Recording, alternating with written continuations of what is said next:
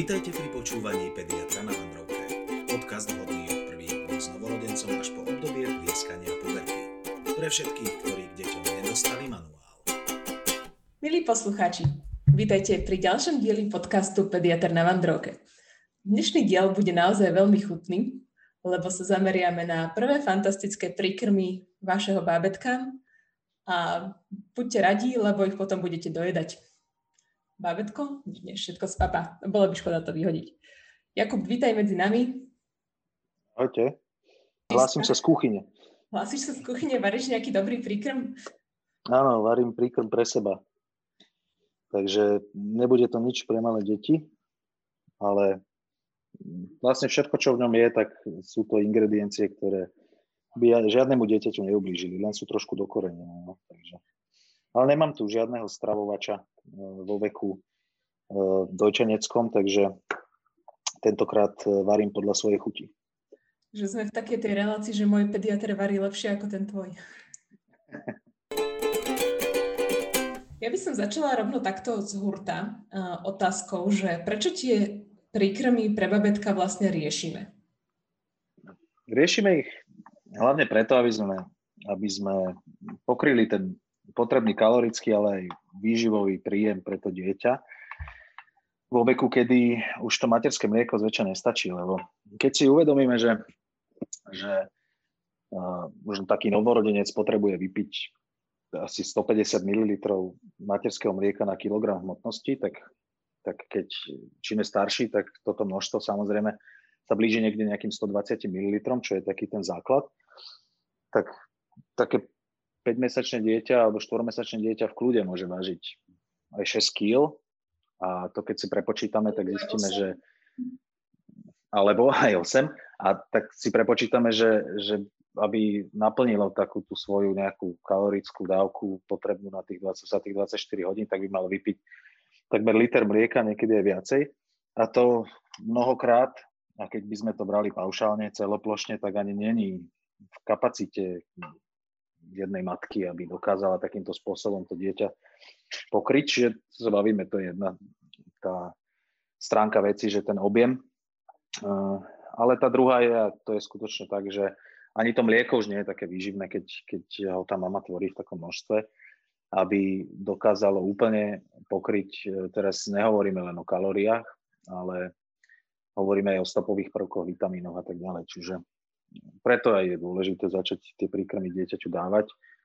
Odhliadnúť do toho, že je to dôležité aj pre ten vývoj toho dieťaťa, lebo však e, my, dospelí ľudia, e, nie sme na prsníkoch a nepijeme len z flaše, no, takže normálne sa stravujeme, takže to patrí k tomu vývoju.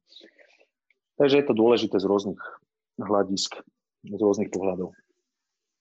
No, my už sme takí poloskúsení s týmito príkrmami, Náš malý Dody s tým začal v čerstvom piatom mesiaci plus minus, lebo on teda v rámci tabuliek splnil hmotnosť vyššej kategórie a aj celkový rozvoj a sme sa dohodli s našou pani doktorkou, že ten 5. mesiac bude tak akurát na to, že má už 8,5 kg a teda toho mlieka spotrebuje statočne. Tak sme sa na Áno, to... čiže ste sa na to podujali. Čiže Áno, aby sme teda povedali, že štandard alebo nejaký taký ten tabulkový učebnicový je taký, že ak je dieťa na umelom mlieku, tak ako náhle si v kalendári odškrtnete, že áno, dneska má 4 mesiace, tak si môžete povedať, že OK, ideme na to, začneme nejakým príkrmom a u tých čisto dojčených detí je to štandardne tak, že už má 5 mesiacov, tak poďme na to. Hej. Čiže v tom 6. mesiaci tie dojčené a v tom 5. mesiaci tie tie na umelom lieku, ale ako hovoríš, keď tie deti dobre prospievajú a vidíš na nich, že majú chuť si niečo dať a, a sú také ako, ako Dody, tak, tak e, samozrejme ja taktiež ako pediater by som tomu nekladol žiadne prekažky, že, že má dieťa 4,5 mesiaca, je dojčené a prečo nie? Kľudne mu začnite príkrmy dávať, jasné. Dobrý nápad môžeme na tom babetku pozorovať nejaké také znaky, že už je pripravené dať si nejaký príkrm? My sme ako napríklad Dody nám trhal taniere, vidličky a lyžičky z ruky už asi od toho 4. mesiaca, kedy dokázal ovládať svoje ručičky. Ale teda začali sme s tým až neskôr.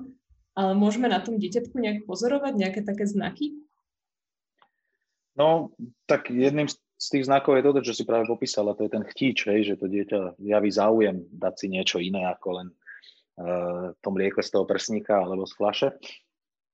Takže to je taký prvý moment a to je ten priaznivý moment, lebo je kopa detí, ktoré proste odmietajú všetko ostatné okrem mlieka a to je akože ten horší scenár, že aj keď máte dieťa, ktoré je dobre živené a vidíte, že mu mlieko chutí, ale čokoľvek na lyžičke proste jesť nechce.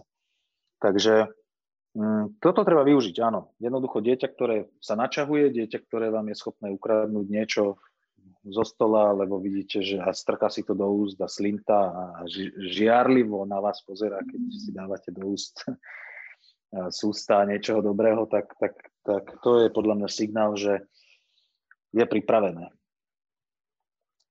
Bábetko máme pripravené. Typujem, že musíme zaradiť aj nejakú, nejakú rutinu. Povedzme, že začneme tým obedným časom. Mhm. Čo bábetku môžeme ponúknuť ako prvý príkrm? No tak ako prvé, vo všeobecnosti sa odporúča dať dieťaťu to, čo menej chutí. Však to už v podstate od samého začiatku tak, lebo to mlieko, nech sa teda nikto na mňa neurazí, podľa mňa vôbec není chutné. Takže určite nezačínajte jablčkom, hej, lebo ak začnete jablčkom, tak potom už do dieťaťa nedostanete tekvicu, mrkvu, a neviem, pritom to sú sladké zeleniny, ale napríklad taký zemiak alebo čo. Čiže e, odporúča sa začať zeleninou. Hej, zeleninou, ktorá je nám, nám taká akože všedná, čiže niečo, čo je pre nás bežné, Určite by som dieťaťu nedával zeler, to je alergén riadny, ale tým by som určite nezačal. Ale normálne štandardný prvý príkrm, myslím si, väčšiny detí je mrkva. Takže ja som taký mrkvový typ, hej, tak to bolo aj u nás. Takže mrkva je overená. Mrkva je taká trošku sladká. Buď si ju pripravíte sami, alebo existujú tie všelijaké príkrmy už, ktoré si viete kúpiť niekde v obchode. Ja musím sa priznať, že u nás to bolo tak, že, že my sme zvykli, teda ani nie tak ja, ako skôr uh, Hugová mama zvykla vždy všetko pripravovať a variť v takom veľkom párnom hrnci viac poschodovom, takže sme mali dopredu udusenú zeleninku a potom sme to rozmixovali, mali sme to mrazaku. Ale úplne prvý príkrm, ktorý náš syn mal, tak ten bol, ten bol z obchodu. No, ale to bolo preto, lebo sme akurát cestovali niekam, išli sme na chatu a, a povedali sme si, že tamto teda vyskúšame. Máme to foto dokumentované, takže mu to mimoriadne chutilo a bola to mrkva. Takže odporúča sa začať zeleninou. A to ovoce nechať až nakoniec. Ešte niekde medzi tým prichádza ten mesový príkrm, nejaké mladé mesko, či už je to akože telacie, alebo to je nejaká iná mladá jahňacie, alebo to môže byť aj zajac, králik. Aj králika sme skúšali. Typov je veľa. Ne, nebolo to veľmi Skúšali ste, Ne, moc, moc mu to nechutilo. No meso, áno, no, meso, meso není úplne obľúbené u tých detí, to je, to je pravda. No, aspoň teda u väčšiny populácie. Potom sú aj tie skupiny obyvateľstva, u ktorých tá klobáska s jaterničkou prichádza skôr ako mrkva. Tie, tie poznáme.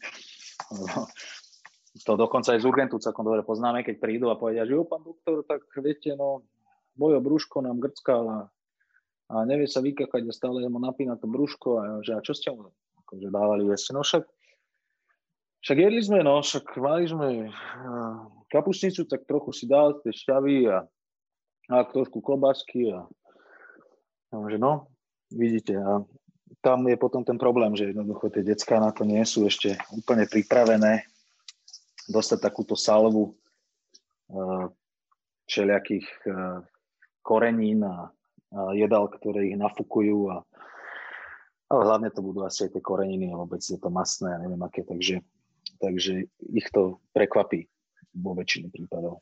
Takže preto treba ísť na to zľahka. Aká by mala byť konzistencia tejto prvej mrkvičky alebo nejakého toho príkrmu, ktorý dáme bábetku? No, Malo byť taká, že by tam nemali byť e, kúsky, ktoré dieťa, alebo ktoré by ako dospelý človek, keď si to dá do úst, mal tendenciu kúsať. No, čiže malo by to byť úplne rozvarené a nehovorím, že to má byť polievka, to nie, ale teda má to byť taká rečia kaša. Hej. Niečo, s čím to dieťa nebude musieť veľmi pracovať v tej dutine ústnej, ale to pohodlne prehutne lebo väčšina detí v tomto veku nemá zuby, nemá to ako kúsať a hlavne nemá ani ten návyk niečo kúsať. Takže každý tuhý kúsok v tej strave predstavuje potenciálne riziko vdýchnutia alebo toho, že to dieťa to proste vypluje a odmietne a nebude vám to chcieť viacej jesť, lebo na to není zvyknuté, je to niečo nové. Zrazu mám v ústach niečo, čo je tvrdé, hej, tak eh, akože bežne to dieťa skôr reflexne takúto vec vypluje, ako by sa ju snažil prehutnúť. Môžeme sa nejak pripraviť na to, že sa nám to dieťatko začne nejak zakuckávať, zakašliavať. Je to pre nich prirodzené, že zrazu sa im ocitne nejaká hustejšia hmota v ústach a musia s tým pracovať? Z červenia no, celý. Áno. Stáva sa to podľa mňa, není taký rodič, ktorý by sa s tým nestretol samozrejme nič vám nehrozí, pokiaľ ste prítomní, ne? že máte to dieťa pod kontrolou, keď ho niečím takýmto krmíte, lebo je to nová vec, hej. Dieťa je zvyknuté, že keď prehltá mlieko, tak to mlieko tečie rýchlo, rýchlo zatečie do pažeráka a v podstate si ani nevšimne a proste hltá, hltá, hltá, hltá, ale, ale ani s tou kašou to tak nie je. Hej. Keď si aj dáte detskú výživu, tak tiež vám trvá dlhšie, kým to sústo prehotnete, ako keby to bola iba no, lyžička mlieka. Takže je úplne prirodzené, že hlavne v tých úvodoch, kým si to dieťa na to zvykne, tak sa vám zakucká, neraz sa vám zakucká, ale netreba sa toho bať. Lebo tá príroda to má dobre vymyslené. Tie deti, pokiaľ sú zdravé, tak, tak nie je dôvod na to, aby takúto potravu vdýchli a keď aj niečo malé im zabehne, tak, tak zdravé deti sú E, bez problémov schopné efektívne to vykašľať. Takže oni si to vykašľú, prehotnú a cieľ je splnený. Hej? Nakoniec tá potrava prejde do toho žalúdka tak, ako chceme. Čiže keď nám babetko zčervenie, tak sa ešte nemusíme vôbec plašiť, ale určite Nie. pri krmení takéhoto malého bábetka nejakými tými prvými príkrmy musíme mať stále oči na ňom, keby náhodou z niečo vdýchlo, nebodaj nám začalo um, modrieť, tak to už asi není veľmi dobrý znak a už musíme zakročiť a pobuchať mu trošku medzi lopatkami, aby to dokázalo zo seba. Áno. No tak pobuchať mu medzi lopatkami, akože môžeme, aj keď nám očervenie, keď vidíme, že sa s tým trápi, ale to sa stáva zriedka, kedy hlavne, keď sme pri tom dieťati a o to menej sa to stáva, keď vieme, čo tomu dieťaťu dávame. Hej, že, že tie potraviny spracujeme tak, aby ich to dieťa vedelo prehotnúť, aby to nebolo niečo, čo tam niekde zapadne, zabehne. Proste, aby to nebol, aby to nebol hrášok, ktorý pekne guličky si bude dieťatko chytať do ruky a papať. To je veľké riziko. Hlavne, keď dieťa ešte nevie žuť, nemá ani čím žuť, lebo nie každé dieťa, ktoré nemá zuby, nevie žuť. Hej lebo sú deti, ktoré nemajú zuby majú rok, ale pritom už vedia tými ďasnami celkom dostatočne podrbiť tú stravu, aj mesko, aj ja neviem, všelijaké chrumky, aj zeleninku, barčo, jablčko, tak, aby to bezpečne mohli zjesť, aby sme sa nemuseli báť. Ale tie menšie deti, aj keď im trčia už dva zuby, to neznamená, že im môžem dať e, kúsok e, stejku alebo alebo kuracie krídlo do ruky, že na tu máš kuskaj si. Lebo oni, aj keď tie zuby majú v tom malom veku, ešte ich veľmi používať nevedia. Takže základom je tú stravu poriadne rozmixovať, aby bola kašovita čo najviac. A to už je potom na každom z nás, keď uvidíme vlastne to svoje dieťa a poznáme si ho. A ten pokrok je viditeľný, čiže to každý z nás dokáže povedať, kedy to dieťa je pripravené na to, že možno mu dám niečo, čo už bude také hrudkovité, alebo tam ešte budú kúsky, ktorými sa musí popasovať, aby si to viacej vychutnalo. Hej? Lebo sú deti, ktoré si radi vychutnávajú to jedlo a potom sú také, ktoré ho len zhotnú, alebo sú také, ktoré ho sústavne vyplúvajú. som čítala ešte takú pomôcku, najmä pri tej zelenine, že keď je to uvarené tak, že to vie dospelý človek stlačiť medzi prstami a rozpadne sa to, tak by to malo byť viac menej bezpečné aj pre to bábetko, že vždy to vie nejakým spôsobom roztlačiť. Áno, to je super pomocka inak, to je pravda. No to, ja som teda túto pomocku nepoznal, ale ďakujem ti za to, to budem teraz určite používať aj v ambulancii. Dáva to logiku, hej, lebo ten maseter, ten, ten eh, žubací sval jednoducho, ten aj u tých malých detí má dostatočne veľkú silu a aj keď tam tie zuby nie sú v tých ďasnách, možno sa to predsa presne dá prirovnať k tomu, ako dospelý človek, keď to proste vie rozpučiť medzi, medzi prstami. Super. Dali sme si teda tú zeleninku. Kedy no. môžeme babetku uh, pridať nejaké, nejaké ďalšie kusy? Máme nejak pozorovať nejak pár dní, že či bude mať nejakú reakciu, alebo prípadne potom už ideme rovno na nejaké to mesko? No my to štandardne odporúčame tak, že existuje nejaká, nejaká schéma, hej, akože oprav ma, ak, ak to hovorím zle, ja viem, že ja som ten, kto by to mal vedieť presne, ale priznám sa, že že väčšinou tie sestričky to, to vedia lepšie možno niekedy ako tí doktori. Ja nie som úplne striktný, tabulkový, neviem aký, ale nie, my to zvykneme robiť tak, že uh, jeden príkrm raz za nejaké 2-3 dní, akože myslím jedného charakteru, to znamená, že keď začneme s mrkvou, tak, tak uh, ju dáme aj na ďalší deň, možno ju dáme ešte na ten tretí deň a potom si povieme, že dobre, teraz skúsime niečo iné, skúsime zemiak alebo skúsime tekvicu. A čiže jeden aspekt toho je, že kedy pridávame niečo nové, tak, tak zhruba po nejakých troch dňoch, aby sme si stihli odsledovať, či toto dieťa toleruje, či na to nebude mať nejakú reakciu, aj, že či sa neobjaví nejaký kožný výsoj, lebo keď v princípe, keby sme dali dieťaťu naraz 5 druhov zeleniny, tak sa mu nič nestane. Ale ak by malo na niektorú z tých piatich zelenín alergiu, tak keď to dáme naraz, tak nebudeme vedieť, ktorá je tá, ktorá mu tú alergiu spôsobila. Takže preto ideme na to pomaličky a po krokoch. A čo sa týka mesa, tak e, ten mesový príkrm by som odporúčal zaradiť po nejakom mesiaci, lebo štandardne mesiac 6 týždňov e, je dobré to robiť tak, že najprv začínate obedom, ktorý, ktorý vlastne, ktorým nahradíte tú mliečnú dávku, respektíve dieťa si dá obed, ale za tým ešte sa možno dopije mlieka, lebo čiže nenutíte ho zjesť no, plnú misku mrkvy, ale však dá si zo pár lyžičiek, nemusí to vždy byť plná dávka, tým si na to nezvykne. A, a vlastne e, potom po nejakom mesiaci, e, okrem tej dávky obedovej, si poviete, že dobre, teraz vymením olovrant, mlieko za nejakú ďalšiu dávku, nejaký ďalší príkrm a môžete spraviť to, že dáte dieťaťu na obed mesko s nejakou zeleninou, ktorú už máte overenú a dáte mu potom ešte na olovrant nejaký zeleninový príkrm. Hej, a potom prejde ďalší mesiac, zase vymeníte desiatu, hej, necháte dieťaťu podstate cez deň bude bez mlieka, bude mlieko ráno večer, prípadne sa dopije cez deň, že si ešte potom pri krme mliečko dá, alebo vymeníte potom večeru a takto postupne mesiac po mesiaci v podstate e, to dieťa zaťažujete viac a viac tými príkrmami. Čiže mm, otázka, že kedy dá dieťaťu ovocie, e,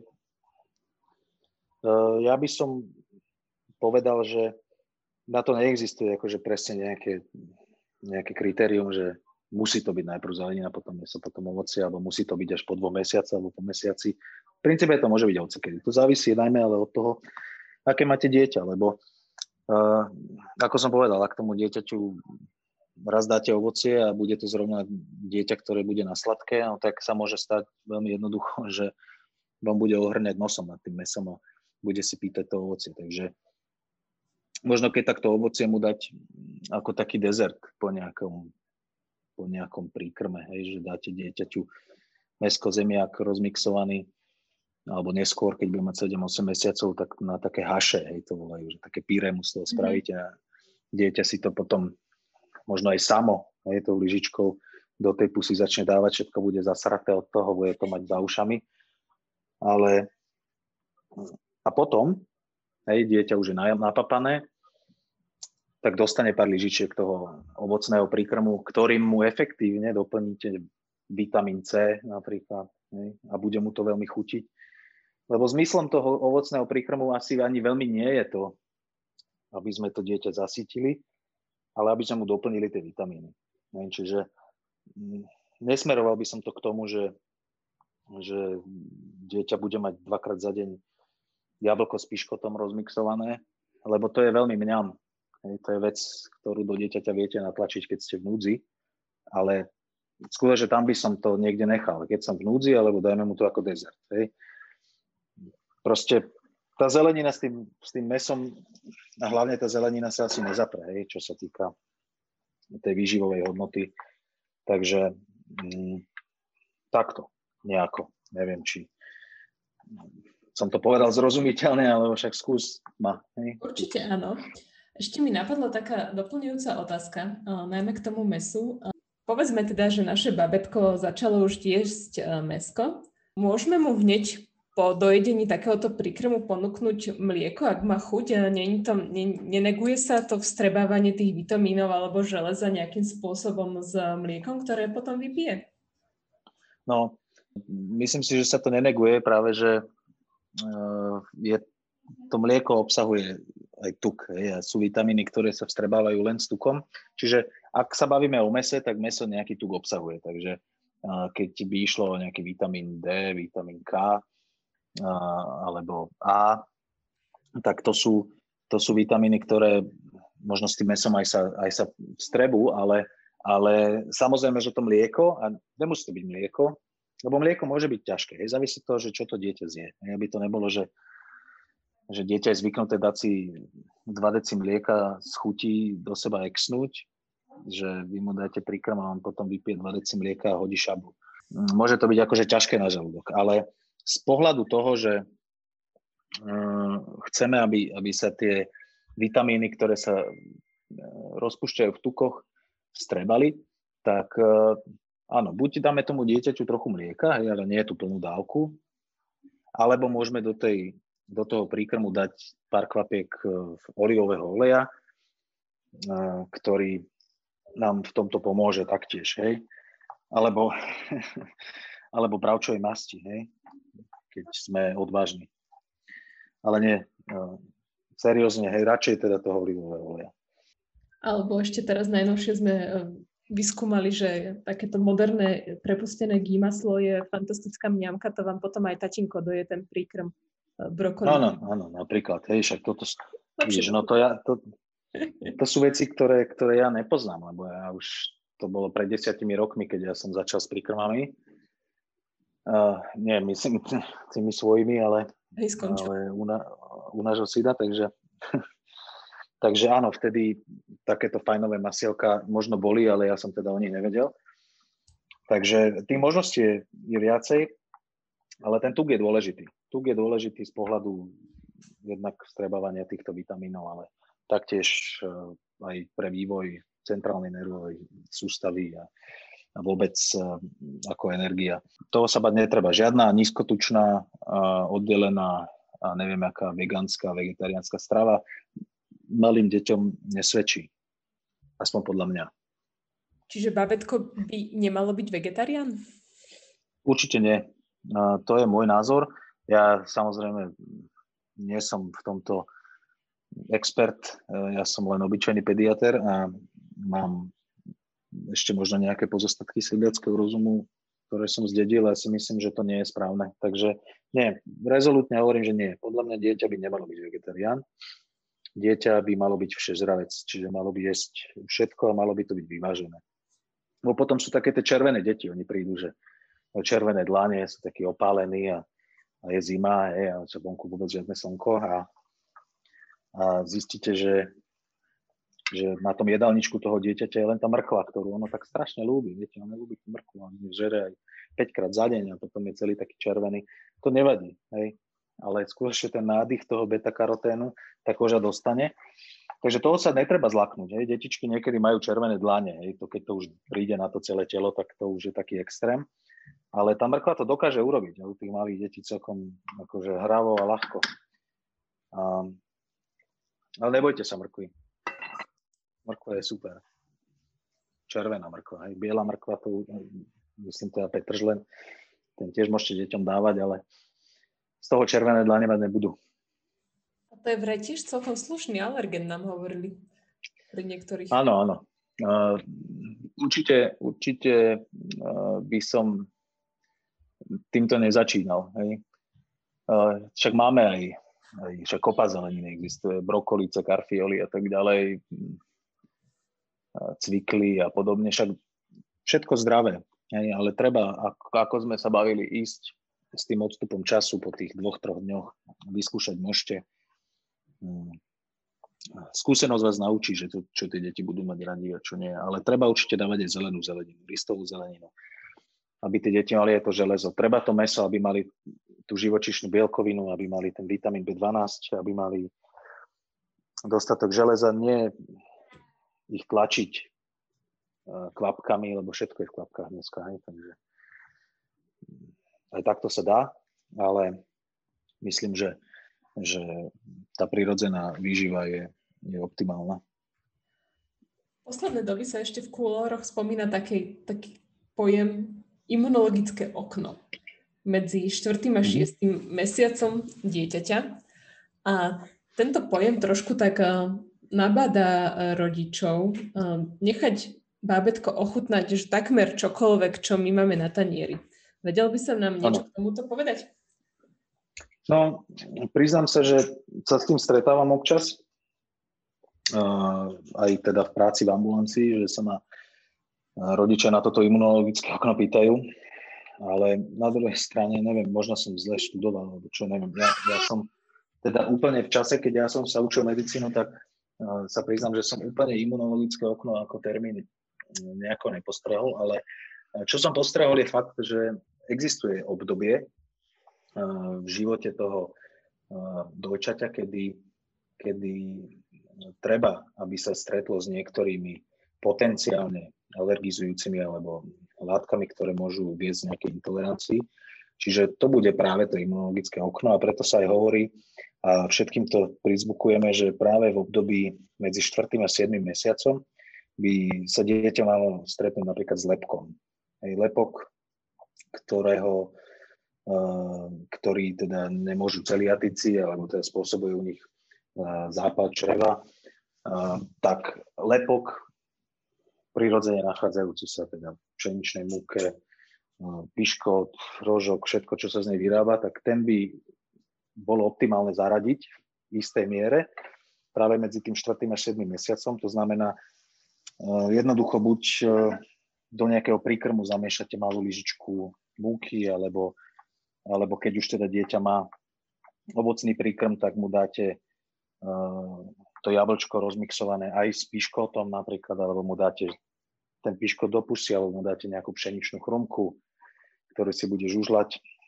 A je dokázané, že to riziko vzniku celiakie v neskôršom veku je práve vďaka tejto expozícii v tomto imunologickom okne uh, nižšie, ako u detí, ktoré ten lepok nevyskúšajú. A to možno platí aj o iných potenciálnych alergénoch, ale ja sa priznám, že a možno to robím zle, že ja nehovorím ľuďom, že dávaj, skúste dať deťom 5 kvapiek citrónu, skúste im dať tresku alebo kúsok lososa, alebo skúste im dať kakao, alebo neviem, v tomto veku lebo si myslím, že to do toho veku nepatrí. A, ale čo určite by mali, tak to je ten lepok. Preukázateľne. Také tie exempláre, že te, dobre teplé kakauko si asi necháme po tom prvom roku a ja neviem, ja osobne čo ešte ideálne čo najneskôr asi. Uvidíme, že... Áno, áno. Ešte sa odporúča v nejakom čase okolo týchto príkrmov začať babetku ponúkať aj vodu. Kedy hmm. máme s týmto začať? No na to sú rôzne názory. Ja som bol podstate vedený ešte, alebo tá škola, ktorá mňa učila, alebo s čím som sa ja stretol, bolo, bola tak nastavená, že, že dieťa do roka nepotrebuje piť vodu. Hej, že pokiaľ to dieťa uh, ale je na tej plnohodnotnej strave, to znamená, že, že zje tie príkrmy, ktoré sú robené na vode a sú kašovité, čiže tam nejaká voda je, uh, pije to mlieko v dostatočných objemoch. Takže v podstate ju až tak veľmi nepotrebuje, ale ja osobne si myslím a prikláňam sa k tomu názoru, že ako náhle dieťa dospeje psychomotoricky do toho veku, že, že vie uchopiť taký ten pohárik alebo tú flaštičku s tým sosačikom do vlastnej ruky, čiže nie je to o tom, že vy ho nútite alebo dávate mu niečo do ruky, aby sa napilo, tak je dobré pri každom tom príkrme, alebo keď to dieťa niekde sedí, sa hraje, kľudne majte aj tri také flašky doma. Treba ich mať niekde porozstávané, neviem, na stole, na, na, na, na, niekde, na nejakom nábytku, proste stolík v obývačke, v kuchyni, alebo stolík, za ktorým dieťa je. Keď je, tak treba mu to tam dať a to dieťa sa prirodzene samo naučí napiť tej vody, keď ho bude smediť Takže kľudne môže dieťa piť, aj keď má 6 mesiacov, 7, 8, 9, hoci kedy a hoci koľko bude chcieť. Čiže v tomto si myslím, že netreba za dieťaťom behať v štýle, že tu máš, tu máš, pí, pí, pí, pí, je, akože nútiť ho, lebo to asi k ničomu nevedia. Takže akurát by to dieťa malo mať tú vodu k dispozícii. Hej? Čiže malo by ju mať stále po ruke a malo by mať možnosť sa samo napiť. Mali sme takú rea- alergickú reakciu v práci u dieťaťa, ktorého bolelo brúško a mamina si nevedela rady, že čo teda má s tým urobiť, tak e, posluchla radu svojej maminy alebo starej maminy, už neviem, e, že sú na to dobré. A to bolo dieťa, ktoré má ne, dva mesiace, akože úplne maličké bábo, že uh, odšťaviť grep a tú grepovú vodu zriediť jednak desiatim s tou kojeneckou a dať tomu dieťaťu a dať tomu dieťaťu vypiť. Hej? Akože vypiť, neviem, dať mu pár lyžičiek alebo, alebo tak a potom, potom to dieťa proste prišlo s e, úžasným kožným výsevom po celom tele e, a my pátrame, pátrame, že z čoho to asi môže byť a, a toto vlastne vyšlo z tej maminy až úplne niekde na konci, lebo ona si myslela, že to je normálna vec, lebo jej to poradila e, stará mama. No tak áno, to sú také tie ľudové recepty, ktoré sa možno kedysi používali, ale, ale niekedy uh, môžu viacej uškodiť ako pomôcť. Ja na to rovno nadviažem, toto je fantastická otázka. Môžeme očakávať nejaké alergické reakcie, alebo čo sa môže, čo môžeme pozorovať pri babetku, pokiaľ bude alergické na nejakú tú potravinu, čo mu zavedieme do príkrmu? Prvýkrát, povedzme. No, takto. Môžu nastať dva scenáre. Jeden scenár je ten, že to dieťa má nejakú vrodenú takú, že ja neviem, čo sa dedí napríklad, keď je matka alergická na penicilín, tak, tak si dávame pozor aj u toho dieťaťa, lebo môže vzniknúť nejaká vážna reakcia. Z pravidla to ale býva tak, že ak je to prvý kontakt s alergénom, tak tá reakcia nie je veľmi vážna. Čiže nemusíme mať obavy z toho, že by dieťa prestalo dýchať alebo by nejako výrazne opuchlo. Ale aj to sa samozrejme niekedy môže stať. Ale z pravidla, čo si prvé všimneme, tak e, sú kožné prejavy sú to kožné prejavy, nejaké výrážky, môžu to byť mapy, ktoré vyzerajú ako keď vás štipne komára okolo začervenaný flak, ktoré svrbia, čiže dieťatko je nepokojné. A tým, že je to alergia na niečo, čo dieťa zjedlo, tak častokrát s tým býva spojená aj nejaká hnačka, čiže to dieťa preženie niekoľkokrát, môže aj vrácať. A, ale štandardne, hej, je to nejaký výsev. Nemusí, takýto, keď vyzerá takto, ako som povedal, tak, tak to skôr zaváňa už nejakou vážnou alergiou. Ale mnohokrát je to taký diskrétny výsev, ktorý ani veľmi eh, si najprv nevšimnete, hej, že sú to nejaké drobné bodky niekde na trupe, ale z pravidla býva na celom tele, najviac na trupe a ide aj na končatiny a na tvár. Ehm, toto je taká tá alergia na potravinu, čo je iné ako keď dieťa má napríklad atopickú dermatitídu, aj to, tom sa môžeme potom baviť niekde v nejakom inom podcaste, ktorá je zase typická tou svojou lokalizáciou, že sa objavuje okolo lakťov a, kolených zhybov a niekde na ličkách okolo úst a podobne. Ale teda čo môžeme čakať pri týchto potravinách a preto je dobré ich e, zaraďovať s nejakým odstupom času je taký ten kožný výsev. Nejaká krúpica, nejaké bodky na tele, ktoré môžu srbieť, ale nemusia. A to si treba zapisovať, treba vedieť, čo ste tomu dieťaťu dali, aby keď potom idete k lekárovi, tak ste mu vedeli povedať, že moje dieťa jedlo toto a toto. A, a prípadne to potom vyskúšať ešte raz s odstupom času a overiť si, že to je naozaj tak, čo je v podstate jediný spôsob, ako v tomto veku tie potravinové nejaké takéto ľahké alergie viete dokázať. Hej. Deťom do jedného roka sa nerobia nejaké imunologické testy alebo nejaké pýchanie do predlakti a odbery krvi a neviem čo na nejaké špecifické protilátky. Nie je to štandardom. Hej. To by muselo byť dieťa, ktoré je v kuse nejak, má v kuse nejaké alergické prejavy a, a nemá sa dobre. Takže toto by je to, čo by sme mohli očakávať. A môžeme sa stretnúť aj s niečím ako nejaké takéto projektilové vracanie, keď podáme dieťatku niečo, čo nevie stráviť? Počula som o žltku, že mali takéto reakcie na žltok babetka. Môže byť. Akože to sa nedá vylúčiť pri čomkoľvek. Uh, áno, žltok ten sa tradične zavádza spolu s mesovými príkrmami. A sú deti, ktoré na to nie sú pripravené ešte v tom veku, dajme tomu. Hej. Neznamená to, že majú alergiu.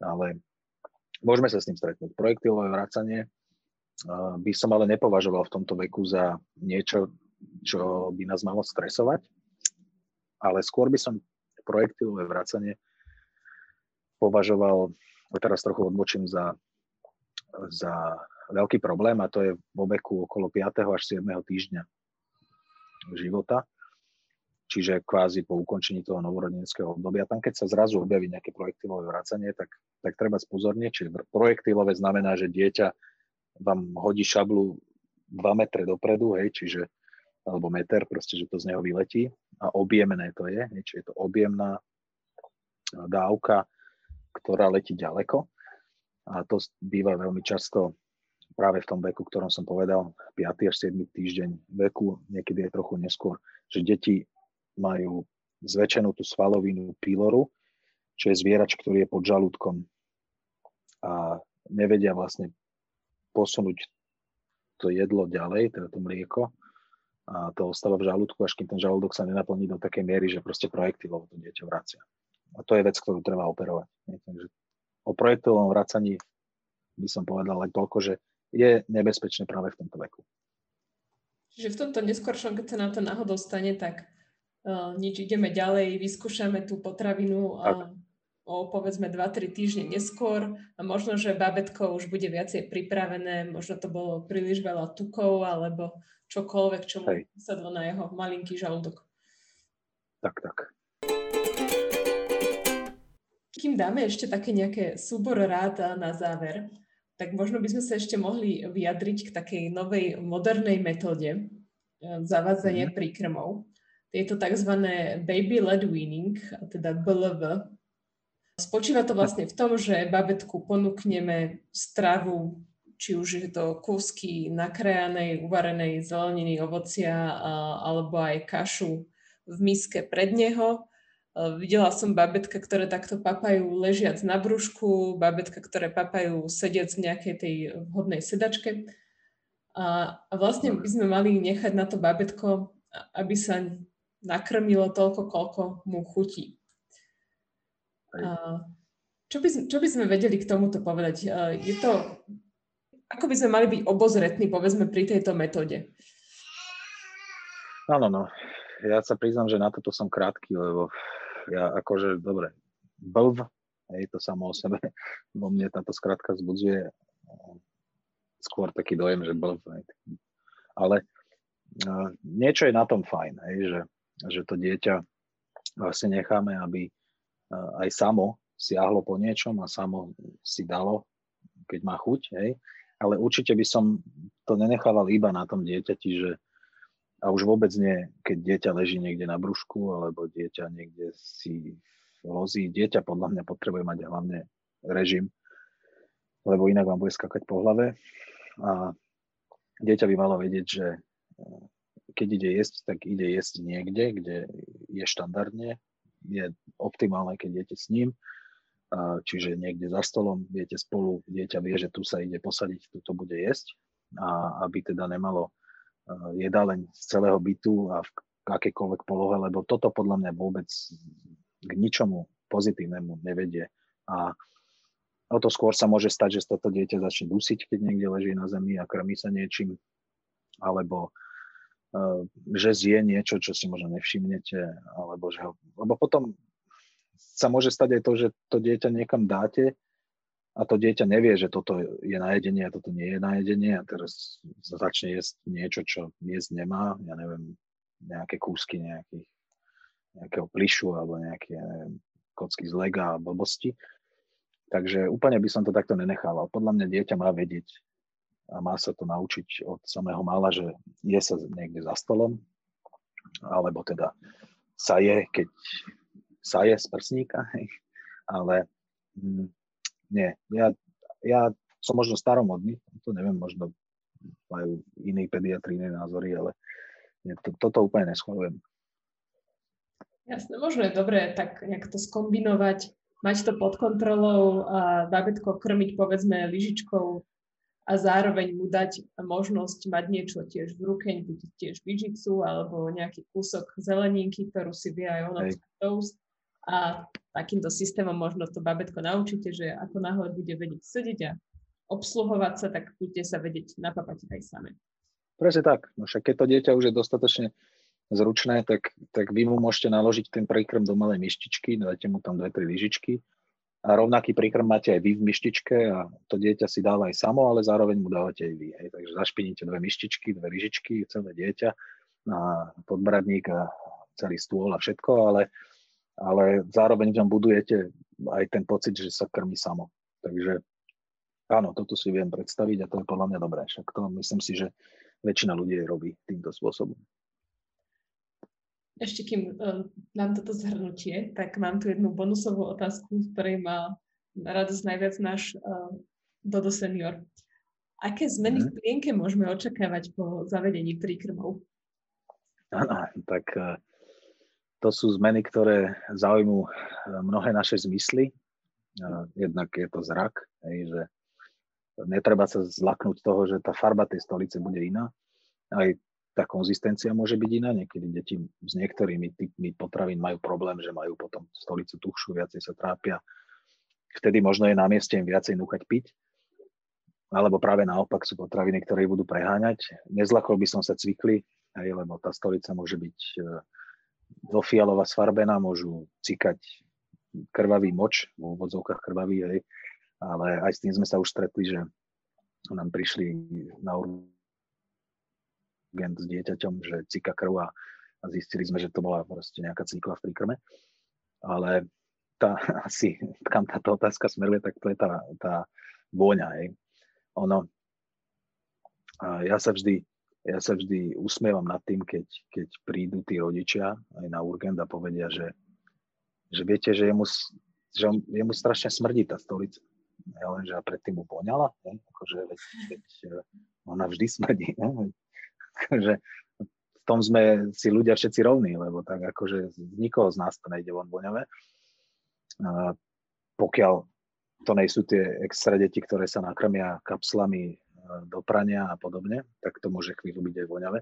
Ale áno, pri tých príkrmoch je to tak, že to spektrum tých zápachov sa úplne mení a to budete vedieť proste, čím je dieťa staršie a hlavne keď bude jesť to meso a tá bielkovina živočišná, to je akože riadny kandel, takže uh, nič no, na to si proste treba zvyknúť.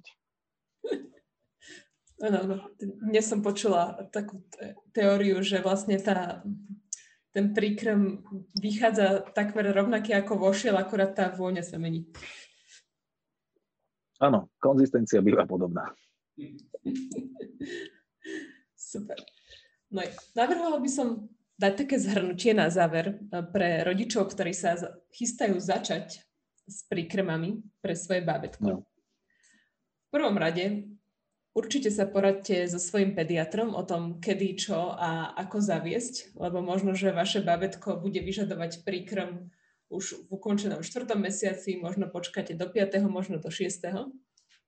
Mm-hmm.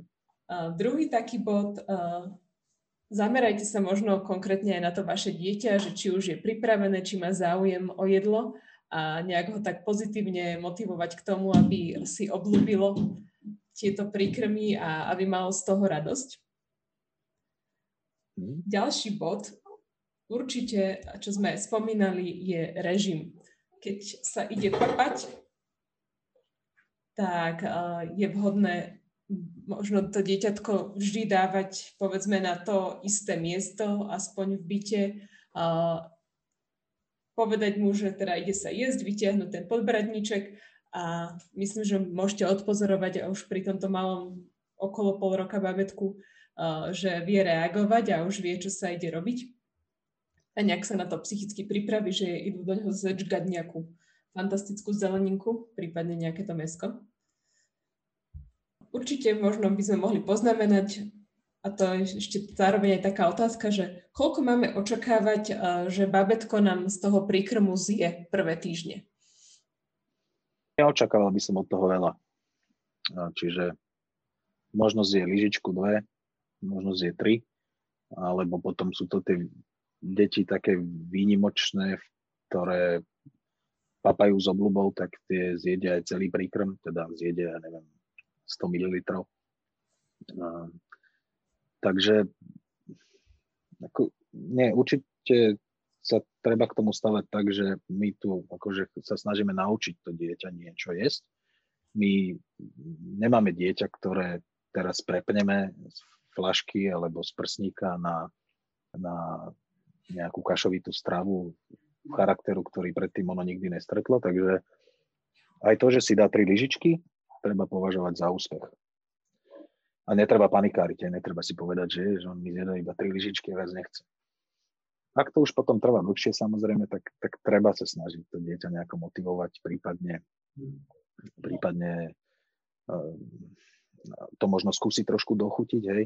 Určite by som nedochucoval 5-mesačnému, 6-mesačnému dieťaťu solou alebo koreninami, ale keď už sa blížite k tomu roku a to dieťa javí záujem o to jedlo okolo seba a častokrát je to tak, že vy mu naložíte tam to jeho, ale vy si dáte niečo iné a ono vidí, že vy jete niečo iné a slintá, no tak ja, ja osobne sa nebojím toho dať tomu dieťaťu ochutnať, prípadne tú jeho stravu trošku okoreniť alebo osoliť. Aj čiernym korením nič nepokazíte, ne, nehovorím, že mu treba tam dávať exotické koreniny a presolovať alebo čo, ale zdravému dieťaťu mm, vo veku blížiacemu sa k roku to určite neuškodí, keď bude mať tú stravu trošku ochutenú a bude mu to lepšie chutiť.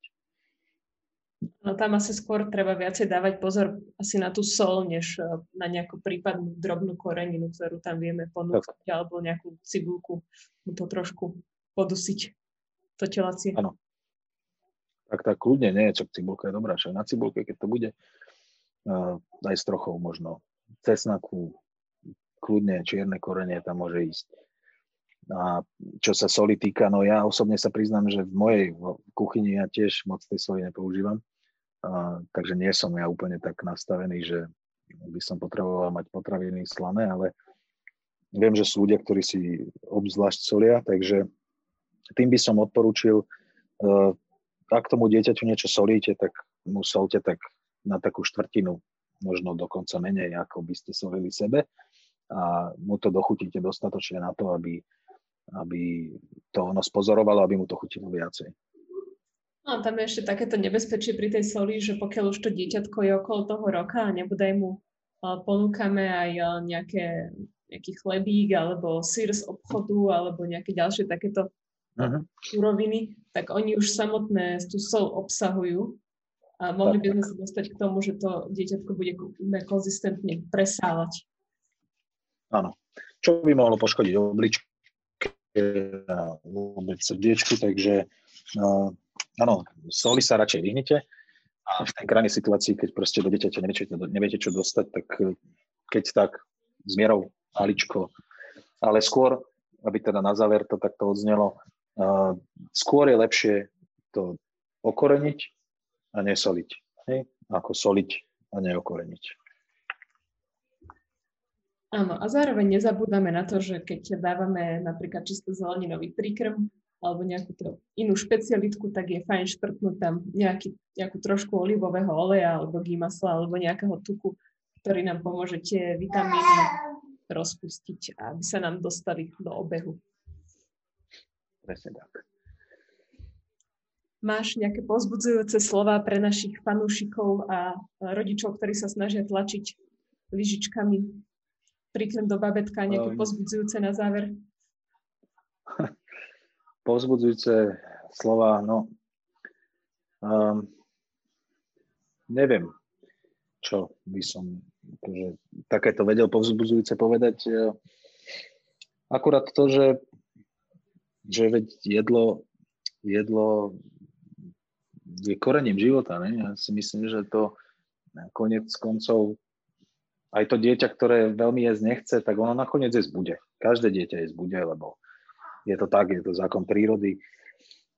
Ne, netreba zbytočne stresovať.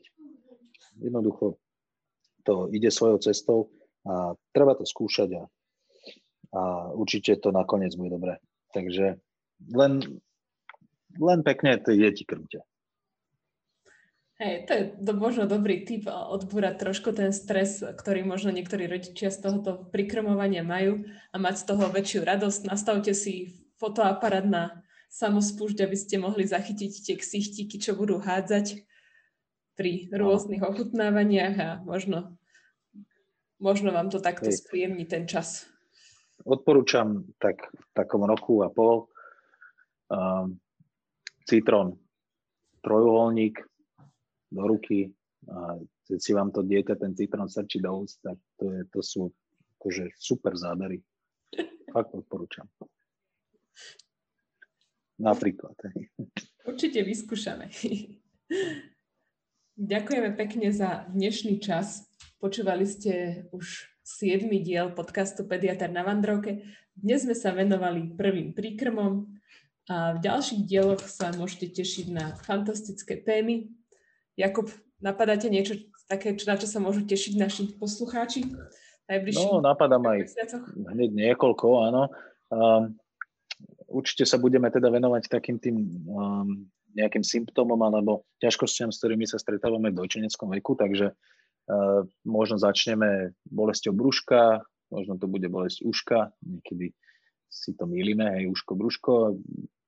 Určite si budeme rozprávať o o prvom soplíku, o prvom kašlíku a taktiež si budeme rozprávať o nejakých úrazoch, s ktorými sa stretávame v dočineckom veku a podobne. Takže tých tém je a ja by som taktiež rád povedal no, tým, ktorí nás počúvajú, tak e, ak e, nejakým spôsobom máte možnosť reagovať cez tie sociálne siete, tak e, pokojne sa pýtajte alebo povedzte, čo by ste chceli počuť a my tomu s radosťou venujeme pár minút alebo desiatok minút a kľudne to rozoberieme. Presne tak, môžete nasledovať aj na Instagrame, máme tam profil Pediatr na Vandrovke. Ak nám z času na čas pošlete nejakú otázku, tak radi zodpovedáme, prípadne sa môžete tešiť aj na nejaký kvíz, prípadne otázkomat už v blízkej dobe. Do počutia. Do počutia, ahojte. Počúvali ste podcast Pediater na Vandrovke a to vďaka občianskému združeniu Koza na strome a moja pediatria.sk.